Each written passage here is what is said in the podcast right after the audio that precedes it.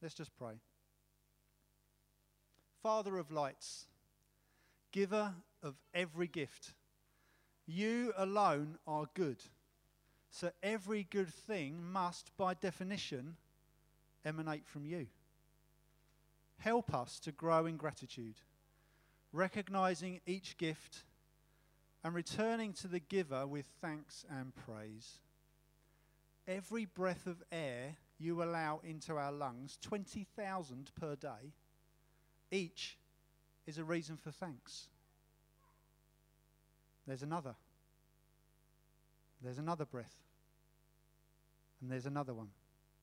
We thank you. In every beat of our hearts that pump life around our bodies, 100,000 per day, each is a reason for gratitude. We can't keep up with them. Everything we enjoy material, spiritual, emotional, relational, every failure for which we're forgiven, far too many to count, it all comes from your generous hand. May we never take for granted either the gifts or the giver. Thank you. Amen. Amen. Amen. Rachel's going to lead us in our first song before I carry on. She's going to lead us through 10,000 reasons. Bless the Lord, O my soul. Feel free to stay seated. Feel free to stand. Feel free to do what's appropriate. You can kneel if you can get back up again. And we're just going to uh, set our hearts on Him. Go for it, Rach. Thank you. If you haven't already, if you'd like to take your seats. Thank you, Rach. Who likes doing what they're told? Oh, Derek does. right, children, here's a question for you. Do you like doing what you're told? Oh, no, at least you're honest. Well done. Would you do whatever a policeman tells you? Pretty good. Would you do whatever a lifeguard at a swimming pool at the beach, if they told you to do something, would you do what they told you? Maybe, maybe. Good answer. Yeah, all right. Nuance. What about your grandparents? Would you do what your grandparents ask you to do? Oh. Oh. I appreciate the honesty here, though. What about what your teacher tells you to do? Yes, immediately. Oh, good one. What about your mum and dad?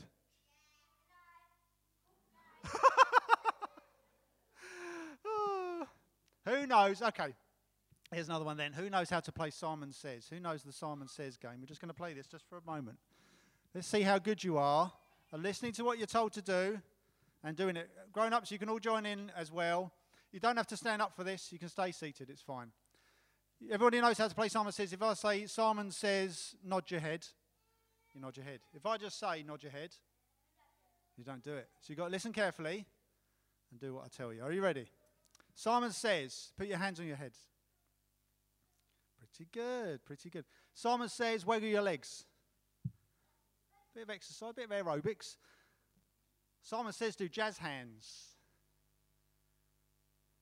Nod your head. Very good. You're still doing jazz hands, that's fine. Simon says you can stop jazz hands. Simon says, flap like a bird. Simon says, do a love heart like Mo Farah. Beautiful. This is good looking. This is great. Clap your hands. Oh, culture. Simon says, have a stretch. Get ready for your exercises. Have a good stretch. Simon says, do weightlifting. Oh, this is a bit good. And go swimming. Very good. Oh, Mr. Benson. Caught you out. Simon says you can stop now. Well done. I caught a couple of you out give yourselves a little round of applause. I think in the majority you did very, very well. A round of applause, that's right. See, games like Simon says are fun. None of us actually always like being told what to do, do we? We all like to think maybe we know better. Or sometimes we just have we have other things we'd rather do instead, don't we? But when it comes to authority figures like even just in that moment, I had a small degree of authority to tell you what to do, and you had to listen carefully and to respond. And when it comes to authority figures like parents, like police officers, lifeguards, and so on, they're there for us to obey because it's for our safety and for our benefit. And in a moment, we're going to hear about a time when someone he understood what it really meant to respect authority and how that power works. He understood that. And through it, through this story, the Bible teaches us so much about who Jesus really is. This, um, this man, he's a, he's a Roman centurion. We're going to read it from the Bible in a minute. And uh, he understood that authority, he understood how that works when someone has the power to command particularly a miracle in this case, and for it to happen. He understood how that worked, not just because of the words that were spoken, but because of the authority that person, Jesus, possessed. So if you've got your Bibles, let's turn to Luke chapter 7. We're going to read the first 10 verses, and then there's another story later on that we're going to watch on video. There's two stories today we're going to look at. First of all, let's read from Luke chapter 7, first 10 verses, where Jesus heals the centurion's servant. And it goes like this After he had finished all his sayings in the hearing of the people, he, Jesus, he entered Capernaum. Now, a centurion had a servant who was sick and at the point of death, who was highly valued by him. When the centurion heard about Jesus, he sent to him elders of the Jews, asking him to come and heal his servant. And when they came to Jesus, they pleaded with him earnestly, saying, he is worthy to have you do this for him, for he loves our nation, and he is the one who built us our synagogue. And Jesus went with them. When he was not far from the house, the centurion sent friends, saying to him, Lord, do not, do not trouble yourself, for I am not worthy to have you come under my roof. Therefore, I did not presume to come to you, but say the word, and let my servant be healed. For I too am a man set under authority, with soldiers under me. And I say to one, Go, and he goes, and to another, Come, and he comes, and to my servant, Do this, and he does it. When Jesus heard these things, he marveled at him. And turning to the crowd that followed him, he said, I tell you, not even in Israel have I found such faith. And when those who had been sent returned to the house, they found the servant well. Praise God. Praise God. Lost my place. Look this centurion, this Roman soldier, he's most likely not even Italian, actually. He's definitely a foreigner. He's most likely not inter- Italian, as, as, an aside. In fact, the Roman army was um, mainly made of people from many other nationalities, and through their many years' service in the Roman army, they then acquired Roman citizenship. But either way, this guy, he's not an Israelite, and he clearly yet has an affection for the people he's ruling over. He's a man who loves Israel. It says in verse 5. He's part of this army that rules over this nation now. But it still says that he loves Israel. And he's invested in its infrastructure in this local vicinity, this district, not just in a way that's self serving or just simply doing what he's told, but he's done it thoughtfully because it says he's ensured that they have a new functional place of worship too. They said he's built our synagogue for us. And he clearly also has affection for his servant as well. He, he could have just acquired another, he could have just got another servant. But no, he wants him to be well. It says in verse 2 that he was highly valued by the centurion. And yet, the centurion himself, he doesn't come to Jesus and ask for help. He uses a third party. He, he, he speaks to the elders of the Jews and he sends them to speak with Jesus, which shows us that he actually has power in and of himself, not just amongst the Roman contingent, amongst the soldiers he's responsible for. He's also able to command Jewish leaders to go on his behalf. He has that power, but he gets to use it. He uses it thoughtfully in a culturally sensitive way, a really appropriate way to approach Jesus. And the fact that these Jewish elders that they go on his behalf quite happily without arguing indicates that he truly has favor amongst the Jewish people. This man is a respected and valued part of that fabric of that local society. You see, he has authority in his position as a centurion over his soldiers but he also he's earned authority elsewhere amongst the local people as well. And so, as an army officer who's responsible for 60 to 100 men, but also with higher ranking officers above him, he understands how authority works. And he's seen in Jesus someone who openly operates in incredible power, but also in clear humility and submission to something else. And this centurion, he understands Jesus' power. He understands not only that it's not a magic trick, he clearly believes this is real.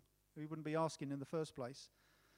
but also he understands that if Jesus has the authority to make ailing bodies well in the first place when up close and personal, he knows that Jesus can do that from a distance as well.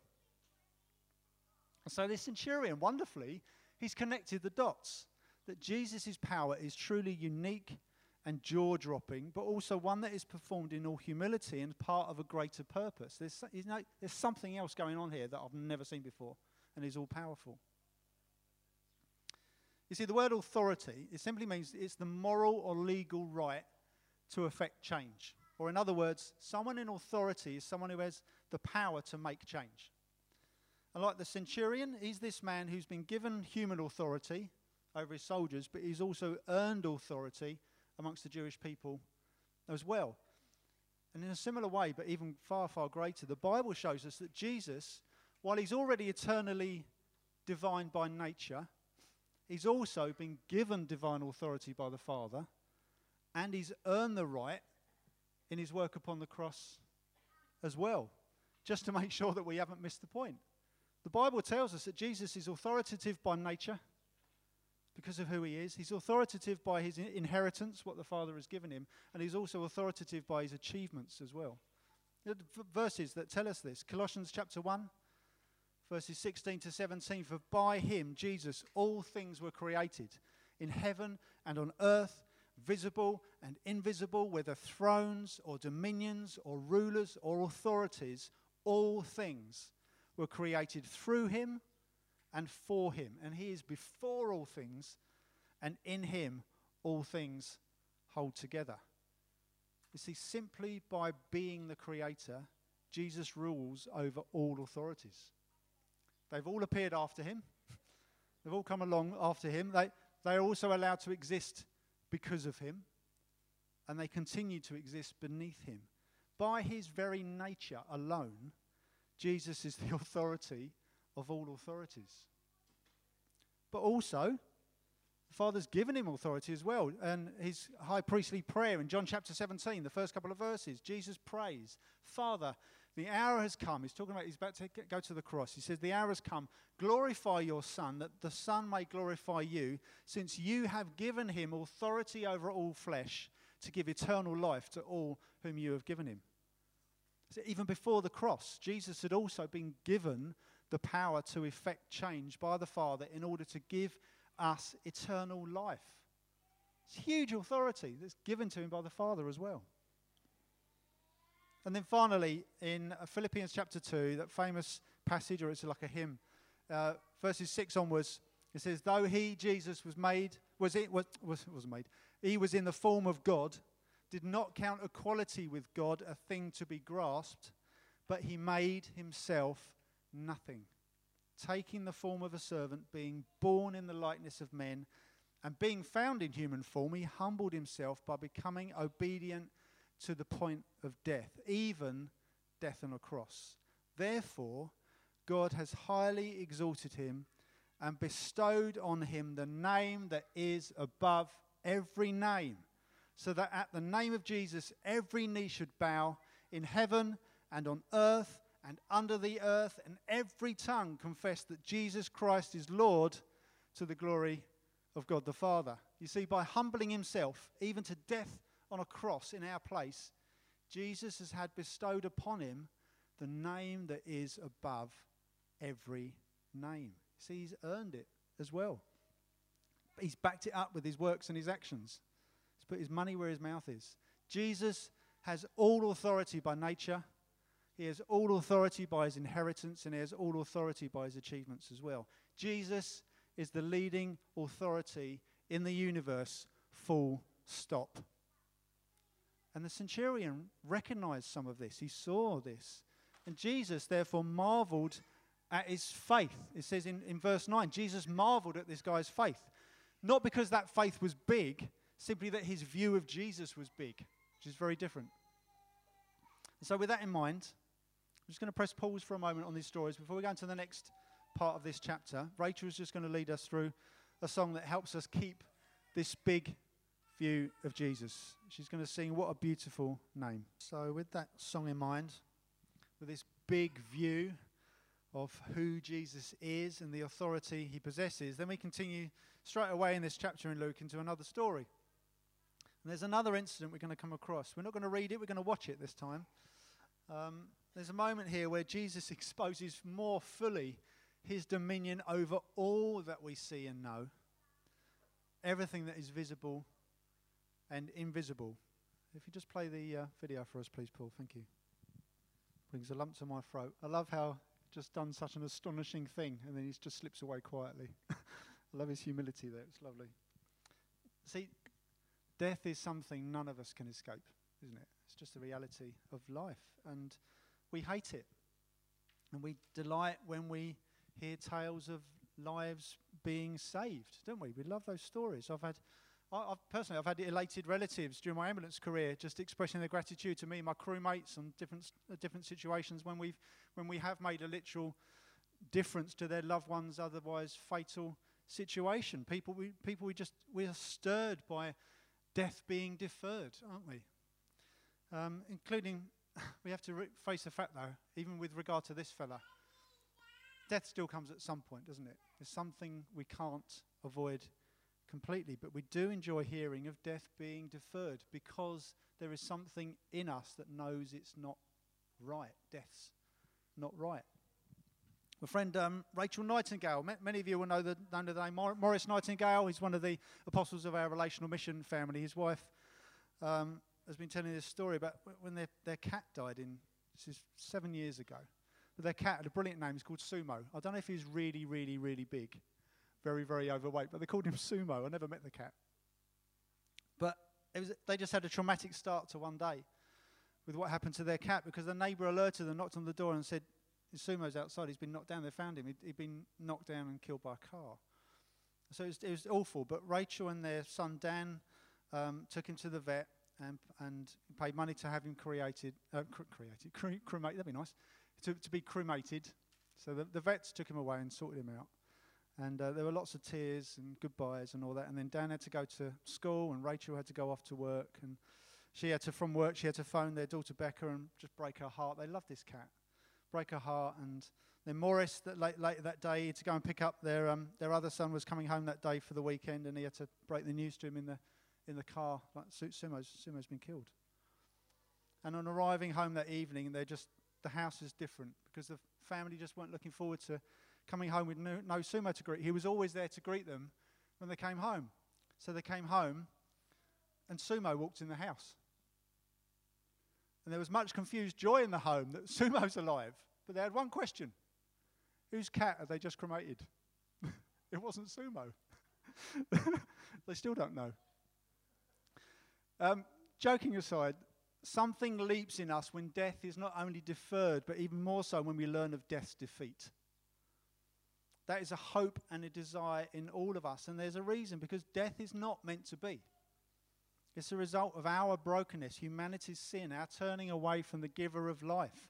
Because death is separation. Physical and spiritual death is separation. And it's something that we've caused ultimately as a human race. But in Jesus, the great reconciler, we discover someone who is even bigger than what the Bible describes as our final enemy. The Bible says that death is our last enemy, and we discover that even Jesus is even bigger than death. And in this story we've just seen on the screen, Jesus, the one in whom all authority resides, he proves that his authority has zero limits. Without being asked in that moment with that widow and her son on the funeral pyre, without being asked and without any need for faith to be present amongst any of those people, Jesus simply brings that man back to life. And a devastated woman gets her son back. A crowd are amazed. And God is glorified. Jesus' power knows no limits. And that doesn't just count for physical death either, but also spiritual death. Because, of course, following his own death upon the cross, standing in our place. Jesus, from that moment, also ensured that death did not have the final word, but that he did. He rose again so that we too can live a new life in him for now and for eternity. Jesus has conquered even death. His authority spans all things. And I'm going to say that again his authority spans all things. There's nothing it doesn't span. And his command stretches across the heavenlies into the spiritual realm as well as the material one. 2 Timothy chapter 1 verse 10 says our savior Christ Jesus who abolished death and brought life and immortality to light through the gospel. Jesus has abolished death. Physical death still happens for us on this earth, but in him you can find eternal life. He has abolished death and brought us life and immortality. And then Revelation chapter 1, there's that lovely moment where Jesus' best friend on this planet, John, he sees Jesus in all his glory. Gets a vision of, of Jesus as truly the Ancient of Days, and he falls as if dead at his feet. And I just love Jesus' tenderness in that moment. He just touches him, and Jesus says, Fear not, I am the first and the last. I died, and behold, I am alive forevermore, and I have the key of death and Hades. He's the key holder, he wields the power, he's in charge, no one else. And so there are, there are many implications for us in what to do with this. There's implications about our future hope, about yeah, our actual deaths and, and eternal hope of what lies beyond that. In Jesus, you can find perfect security. But also, it affects us now about many of the things uh, we, we may fear, things we worry about, things we're facing, worries about the future, what that might hold. If Jesus has complete authority over sin and death, then that is why we don't need to fear anything and that's why the Bible tells us not to repeatedly. Fear not, fear not, fear not. There's enough fear nots in the Bible for every day of the year. It tells us repeatedly, not just because we'll have a friend to walk alongside us through stuff. No, it's because that friend is the King of all kings and Lord of all lords. And he is fighting for us, he's fighting for his family, he's fighting for his wonderful promises to come true, and they will. If Jesus is the ruling authority in this universe, then nothing's going to get in his way. Nothing. And whether that's man's schemes, whether that's the devil's ploys, whether that's us, whether that's death itself, nothing's going to get in his way of achieving his end goal of gathering his family home and us living forever in him. And just like that centurion earlier, he simply acknowledged Jesus' authority on earth. And just like he did, we can do the same. That is where we discover what it means to be men and women of faith too. Not in mustering up more faith. I must make more faith. I must believe in it more. No, it's in simply, like the centurion, looking to Jesus, recognizing him for who he is. That stirs faith, not focusing on how, how hard we believe it, if that makes sense. Looking to Jesus and simply recognizing him as the one who is good and rules over all things, that's what stirs my heart to believe and to trust him. And so you might be facing opposition right now. You might be facing difficulties. You might be facing sickness. You might be facing other trials of other kinds. You might be facing even death itself. But whatever we face in this life, we can know that Jesus is always where we find hope. Jesus is where we find the answer. He will bring us through. This doesn't automatically remove uh, I mean a removal of the problem. There, there are plenty of other stories in our own lives, but also in the Bible where things go very differently, but no less wonderfully for people who just simply trust Him and He carries us through. But it does also mean, ultimately, that He ensures He gets the glory by gathering a people and bringing that family safely home. Paul, I'm just going to end in a minute, but Paul said to Timothy in 2 Timothy chapter 2, verse 8, he says to Timothy, he says, Remember Jesus Christ, risen from the dead. That's it. What's that? Seven words. Remember Jesus Christ, risen from the dead. That's a good motto for life, I think. I'll say it again. Remember Jesus Christ, risen from the dead. He's saying, Keep your attention on the risen one. Don't let your laser target waver. Keep your attention on him. He's talking to a young man, Timothy, was this young pastor who was prone to fear and timidity. He's prone to worry about what other people thought about him. He was sharing in suffering at the time, we find out in a few verses earlier. And yet, Paul tells him, Keep your eyes on the risen Jesus, who is over everything. That's where Timothy was to find hope in the present, where he was to find a path through his difficulties, And that was where he was to find a hope for the future, just simply by looking to Jesus, who reigns over sin and death. So let's do that. Let's keep our attention on the one who can and who does, like the centurion simply understood, and like the widow found out. Rachel's going to lead us through the final song, um, and then we're going to pray. Uh, just as uh, per our earlier theme, right at the beginning about gratitude and thankfulness, this is a song that helps us do that, and it let's uh, uh, as we as we hear this song, you may be familiar with it, you may not. It's um, written by someone who used to be at Can- City Church Canterbury. Well, with this song um, professes this um, thankfulness. Let's keep our eyes on the one who is greater than sin, greater than death. Let's be thankful for who he is. Let's be thankful for what he's done, for what he's doing, and for what he will do. Amen.